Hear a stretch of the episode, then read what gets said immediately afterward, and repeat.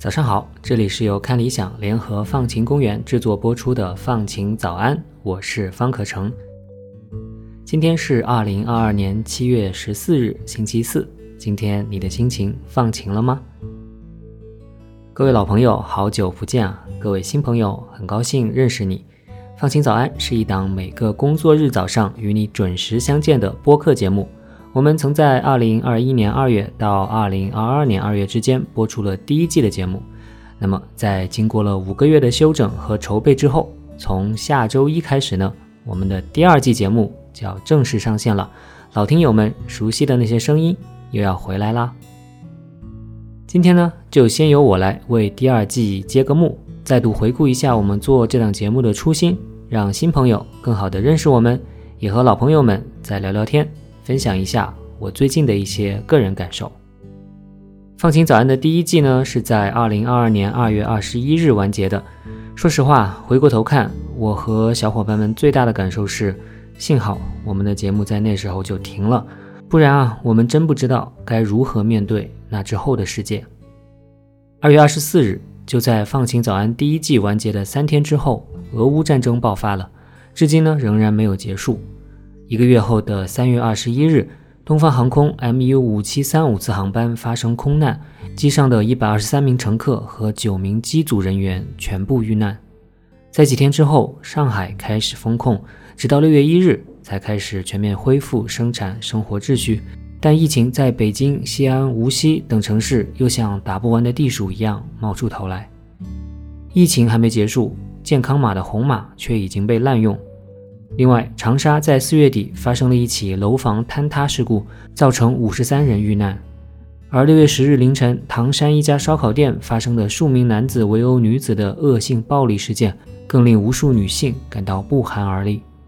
上周，当街刺杀政要的血腥场面意外地出现在治安良好的日本，事件更可能加速日本政治的右转，对邻国、对世界来说都是一个坏消息。过去五个月，当然还发生了很多其他事情，但单单是特别重大、几乎举国皆知的事情，就至少有以上这些。我在读这些的时候啊，都忍不住感到一种压抑。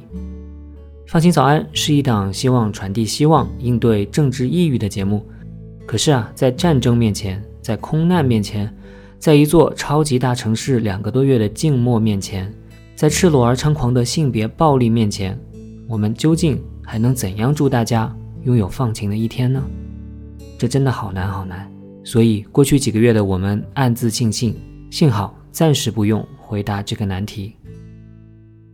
话虽这么说，但在两季之间的这段时间里面呢，我和放心早安的其他小伙伴们其实一直都没有放弃思考过这个问题的答案。下面我就借着第二季开启的机会，和大家分享一下我的答案，也想听听你们的意见。从开始做放晴公园这个项目，以及做放晴早安这档播客开始，就时常会有人形容你们做的内容很正能量。那每次听到这样的形容呢，我总是尴尬的笑笑，不置可否。说是正能量，大概也可以吧。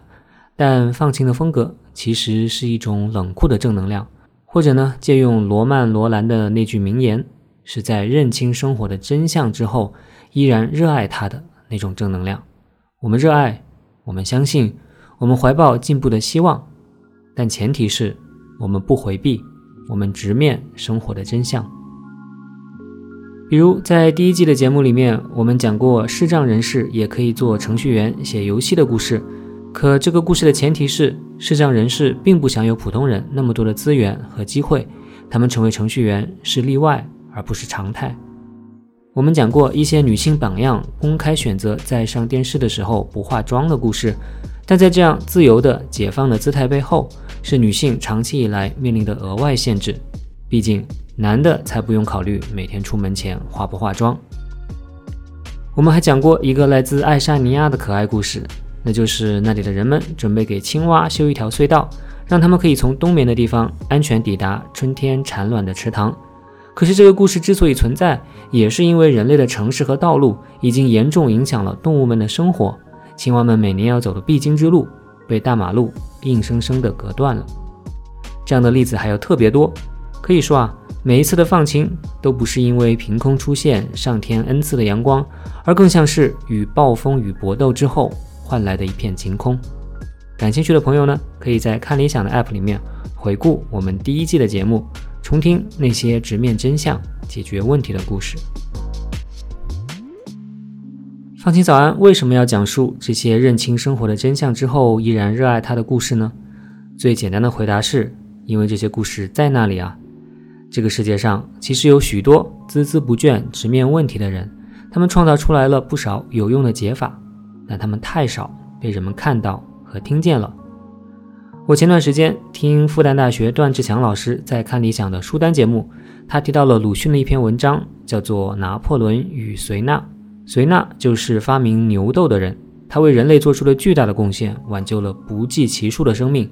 可是现在，大部分人都并不记得他了。反倒是发动战争导致生灵涂炭的拿破仑被人记住和崇拜，所以鲁迅先生说：“杀人者在毁坏世界，救人者在修补它，而炮灰资格的诸公却总在恭维杀人者。”这看法倘不改变，我想世界是还要毁坏，人们也还要吃苦的。听到这里啊，我一下子就想到，鲁迅先生忧心忡忡的事情，不正是放晴早安想要改变的吗？如果放心早安是一档两百年前的节目，那么我们是不会去讲拿破仑的故事的，至少不会用丰功伟绩的框架去讲。同时，我们一定会讲隋纳的故事，会介绍他发明人类历史上第一支疫苗的过程，会讲他如何帮助人类战胜了天花这样可怕的传染病。这样一个直面冷酷真相，同时找到了创造性解法的故事，绝对是一个最典型的放晴故事。鲁迅先生实在是很有洞见啊，正如他所说，我们的注意力呢实在是太错配了，往往献给了那些根本就不值得的人，给了毁坏世界的人。而放心早安想要做一点点努力来与之抗衡，让修补世界的人被更多看到、听到。我们讲这些故事啊，还有另外一个非常重要的原因，那就是人类在面对逆境时的希望展现出的韧性。面对问题时的创造性解法都是会传染的。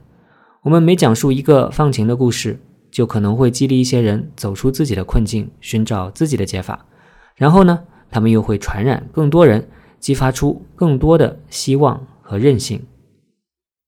在心理学上有一个叫做帕帕基诺效应的现象，这个名字听上去有点奇怪，对吧？帕帕基诺，它呢是来自莫扎特的歌剧作品《魔笛》。那帕帕基诺呢，就是《魔笛》里面的一个捕鸟人，他好不容易找到了一个情投意合的意中人，名叫帕帕基娜。但是啊，帕帕基娜却被人带走，消失了。帕帕基诺四处寻找都没有找到，他感到非常的绝望，甚至试图自杀。好在啊，这时三位仙童及时赶到，跟他说不要放弃希望，并且呢，教他使用魔灵。果然，帕帕基娜很快就出现了。两人激动相拥，成为了一对快活夫妻。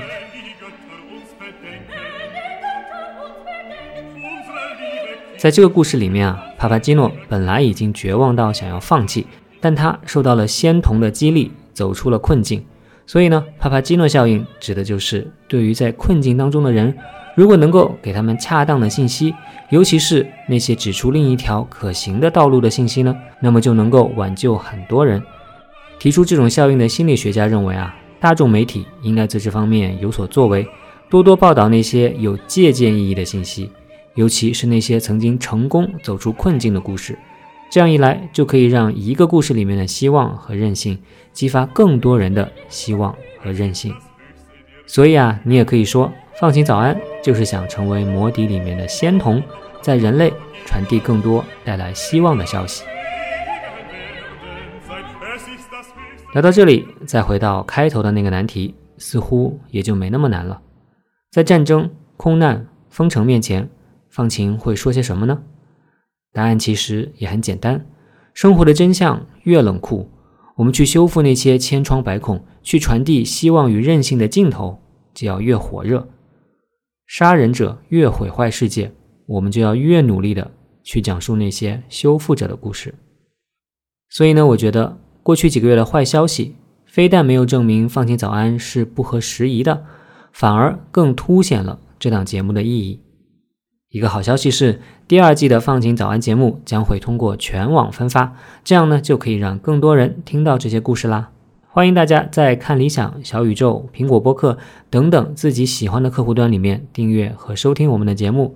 主播们也会很积极的在看理想和小宇宙的留言区与大家互动。也欢迎关注我们的微博“放晴公园”以及微信公号“嗨放晴公园”。如果你可以分享我们的节目到自己的社交圈当中，让救人者的故事被更多人听到，让更多的注意力投给那些更值得的人和事。那就更是再好不过啦。我们第二季的节目呢，将会在下周一，也就是七月十八日的早上七点正式开启，大家不要错过哦。希望与你相约一年里每一个工作日的早晨，帮你开启放晴的每一天。最后啊，让我们来听《魔笛》里面的一首歌吧。还记得我提到的两个剧中人物吗？男的叫帕帕基诺，女的叫帕帕基娜。他们本来以为自己再也见不到彼此了。没想到啊，在仙童的指引下，他们又重新相见。那这首歌呢，就是在他们相见之后一起唱的。开头啊，是他们非常激动的呼唤彼此的名字：帕帕帕帕帕帕基诺，帕帕帕帕帕帕基娜。所以呢，这首歌也可以叫做啪啪啪之歌。虽然你可能听不懂歌词，但是没有关系，你一定会感受到那种欢乐的、放晴的气氛。我们回头见啦。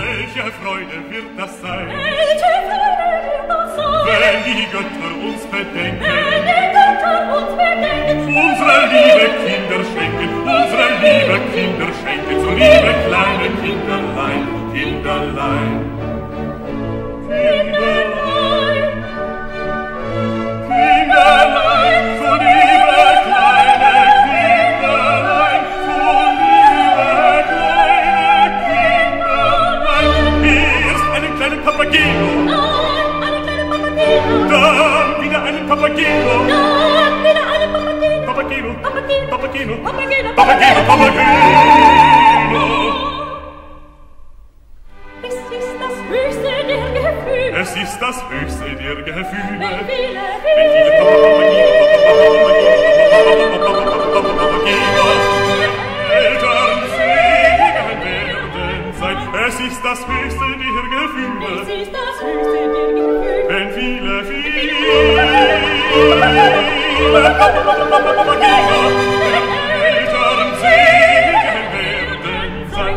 Papa quiero, papa quiero, papa quiero, papa quiero, papa quiero, papa quiero, papa quiero, papa quiero, papa quiero, papa quiero, papa quiero, papa quiero,